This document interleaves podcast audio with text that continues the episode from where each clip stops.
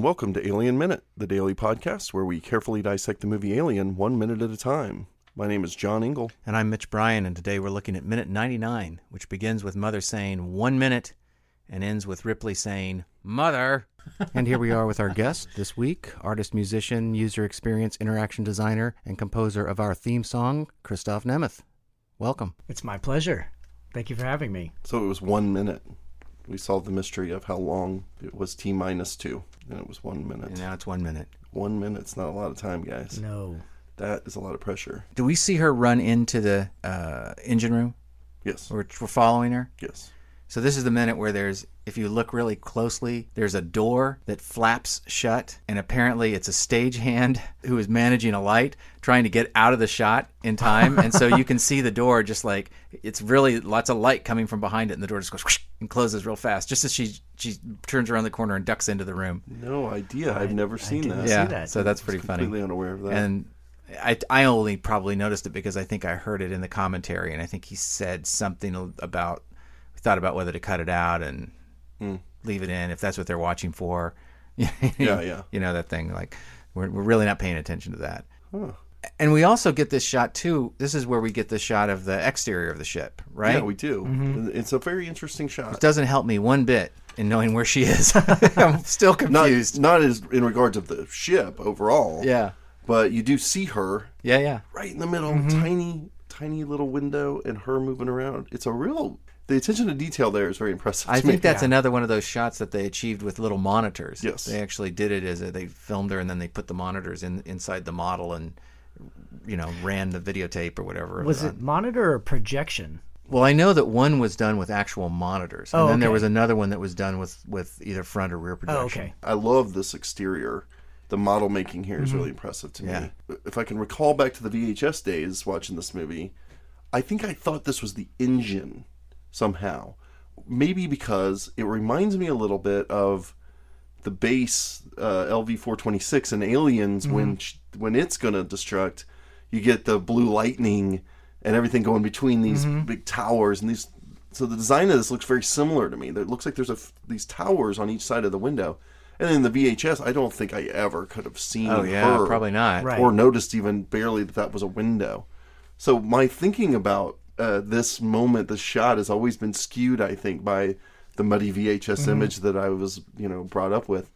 But looking at it now in in wonderful high definition, it's so beautiful. Yeah. And again, Mitch, you're right. I have no clue where this Right. is the ship, but I do know that she's in the middle and she is as small as can be. She is swallowed up by this ship right now. She is. It, to me, this indicates that she's in a whole lot of trouble. Even more, like this is a nice visual. Like, here you go. She's buried. Hitchcock was famous for using these kind of shots every so often, where he would drop back and he would just reduce the subject to be this tiny little thing in the frame. Yeah. It's pretty good. And it's always fun to to see what the construct of this vehicle is. You know, again with this future used uh, design, it's been talked about over and over again about how this is just this industrial monolith of a vehicle. It's and I keep using the term brutalism as a, as a as this the the style that a lot of 70s sci-fi utilized where this technology is not friendly it's not homey it's Yeah. not slick and you see this and it's just like it gives that much more of the sense of the futility she's so small and she's in this weird little thing and like you had said it's you know that she's swallowed up by this this ship she's against all odds at this point I guess it's fitting in the 70s architecturally, mm-hmm. that whole brutalist, yeah post international style, yeah ugly. Robert Hughes called it neo brutalism. yeah Kind of fits. I mean, it was probably in the mind of the filmmakers, you know, Yeah. that there was this really ugly architectural aesthetic. Right. Well, and and even in Star Wars, where in the ship design, those things didn't look like Buck Rogers spaceships. You know, they they were these they were they were kind of ugly, Yeah. and that's what gave them their their their charm is that these were real vehicles that were doing doing a job, and and the Nostromo is nothing more than a giant floating factory, and the only really elegant vehicle in this is the shuttle. I've mentioned this before, but I I'll, say it again. There's an exhibit at the Kansas Cosmosphere, which is sort of second only mm-hmm. to the Smithsonian mm-hmm. as a space museum.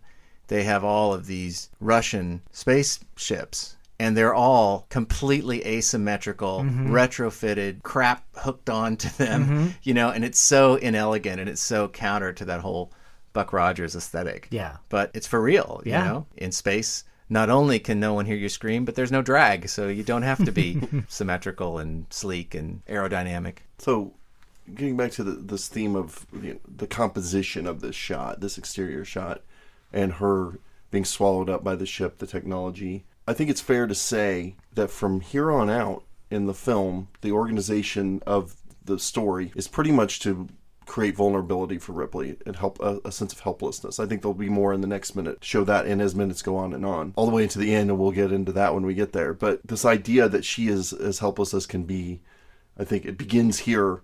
I, I the unraveling of her. So she's running down the hallway. I, I find this funny every single time. When she sees the alien, she turns around. She's running towards the engine room. She is word for word saying what I would be saying, which is "God damn it, God damn it, God damn it." You know, Right. the way she's doing- profane. She's become panicky. Oh well, but this minute has the minute that drives me completely crazy in terms of um, suspense and vulnerability and oh shit, this isn't going to work. Which is when she's trying to push those those cylinders Right. back down because the cylinders are supposed to like retract back Right. into their initial place and the clock is ticking and it's like 10 seconds 9 seconds or whatever and she just puts her hand on it and she's just trying to Right. shove that thing Yeah. back down and i remember just the first time i saw the movie thinking ah, Right. do that do that push it Exactly. down. and It's- it's not going and and that goes exactly back to what we when we started the conversation about her initiating this sequence it's like it's certainly not supposed to be an easy thing to try to blow the ship up. But why the hell is it so hard to stop it from doing that right? It should e- it literally should be there's a lever Yeah, that just retracts those things. Or or that you can untake you can take the bolts out right? Why is it there not some kind of physical thing that you could just oh i didn't really mean that doom. You ha- because you have to do the process in reverse does not give the user any confidence that this is a doable process you know and and that's in essence what she's having to do it has to she has to get it back to it's in what we call a zero state in software where that's why a browser has a reset button or a refresh button or you're you're working in software and you start you know with a blank slate it's like i just want to start over just make me start so over a kill switch a Yeah. mechanical kill switch here's which it does arg- not have Here's my argument against this. Mm-hmm. Let's write a different movie. Mm-hmm. This is the Nostromo, but it's Crimson Tide. Okay, so we got a captain and an XO, and the captain believes that the only course of action right now is to dis- to destroy the Nostromo, to put on the self destruct. It shouldn't be real easy for the XO to come and undermine the order, right? so if if it, if the situation was as important as it should be to destroy the entire ship, Right. it should probably be just as hard to undo.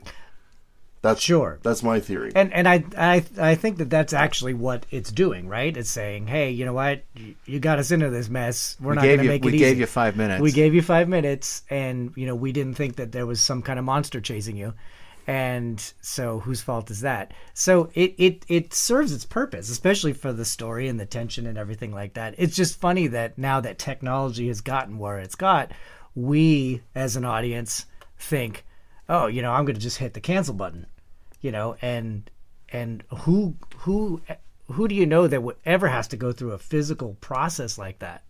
it's just it it becomes that much more incredible of a, of a of an experience to watch this person struggling with that because it's so further away from what we experience in daily life. and she goes back to the levers and she gets both of the levers back up Mm-hmm. and then it still is like no sorry well, wouldn't you that, missed it like That is a question. That wouldn't aren't the levers just to open the thing? Why is is why is putting the levers back up supposed to undo anything? right. You I, would- I, I figured once those cylinders are down, that's what you're really trying to do. Yeah. The, the, the levers are just open she the gets lid. up to the and thing, runs right? she gets up and runs back Yeah. over to the levers before the cylinders are i mean i thought the cylinders were actually going down but then you know the next minute it's going to tell us that apparently they didn't go down even at all. So I don't know about that. We'll talk about that next minute. Maybe it's a, fudged shot or something. We teased this idea in the first minute of the week, um, but this brings us back to our uh, our pal Dave Addey and his Alien Typeset uh, Typeset in the Future article, where we discussed in the first minute, as we were seeing these instructions for the first time, that there's English on the left and French on the right. Well, he points out in his article, and I never noticed this, when she returns to deactivate it, she follows the French instructions. Mm-hmm. Her fingers run noticeably under the French instructions, and he points out that the English instructions and the French instru- instructions might not be the same. Yeah. And perhaps this, this has something to do with her failure to turn the thing off. I, I read this article too, and it says that the, the translation leaves some things out of it. That's basically it. I guess I could. I'm just going to read the list of instructions. Okay. All right. So this will actually answer some questions we might have asked earlier in the week. So uh, instruction number one is punch nuclear bolt code number one. So that's what she does on the keypad, and then she verifies the bolt clamp release. I'm assuming that's the more buttons she's punching. Um, and then perform insertion of bolt number one and hold number one. Remove nuclear head. Activate push button switch. Replace nuclear head. Verify secured. Verify detonation activated. Repeat for holds two, three, and four. So those first eight instructions are all for each cylinder. Yeah. Yeah, that is an awful lot to have to do. Yeah, Yeah. push the So- button and you screw the bolt in, then it comes up, then you flip open the thing, then you push the button Yep. inside of the inside of the little bronze flip board Yep. So thingy. when she comes back, oh man, he wrote these in French. it's it's there are two instructions missing from the French. I'll just say that I'm not gonna try to oh. pronounce oh, things. so in he says that they, they just missed. They left two of them out. Yeah. So you know, I don't think this is actually. S- No, because Speaking it's to the because story, because the- neither one of them is how to countermand it. They're Right. both they're they're both how to do it. So she would be reading it just to read it how to do it backwards. Yeah. But that's assuming that doing it backwards is what's required to countermand it, and there's it doesn't say anywhere do these backwards to countermand this this this process. Yeah. So, Maybe but she what did if it you're? wrong. But if you're a Frenchman or a woman and you're on the Nostromo, are you not?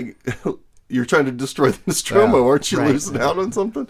It's Yeah. it's just it's just interesting, and I thought uh, you know I thought that was interesting that. too when I read that as well. French is notable for its brevity. Perhaps uh, it doesn't need to overstay two of the steps or something. Well, it's funny. So the the in the industry that I build software for, we there's this um, concept of globalization. So or localization. Sorry.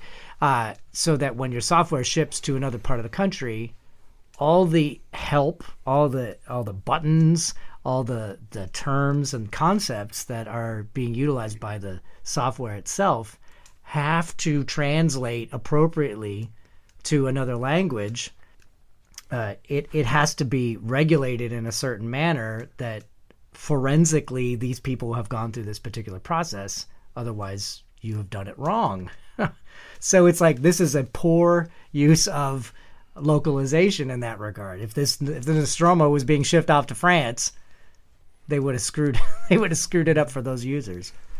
Well, I wonder why there was not an international computer language just from the get go, or is there? An international computer language. Well, yeah. I mean, like everybody can take a piece of sheet music, no matter what country you're from. Mm-hmm. Oh, I get it, And, yeah. Mhm. and know how to do that. That's an interesting, But yet, interesting there- question. nobody really was thinking about some kind of Esperanza for computers, right?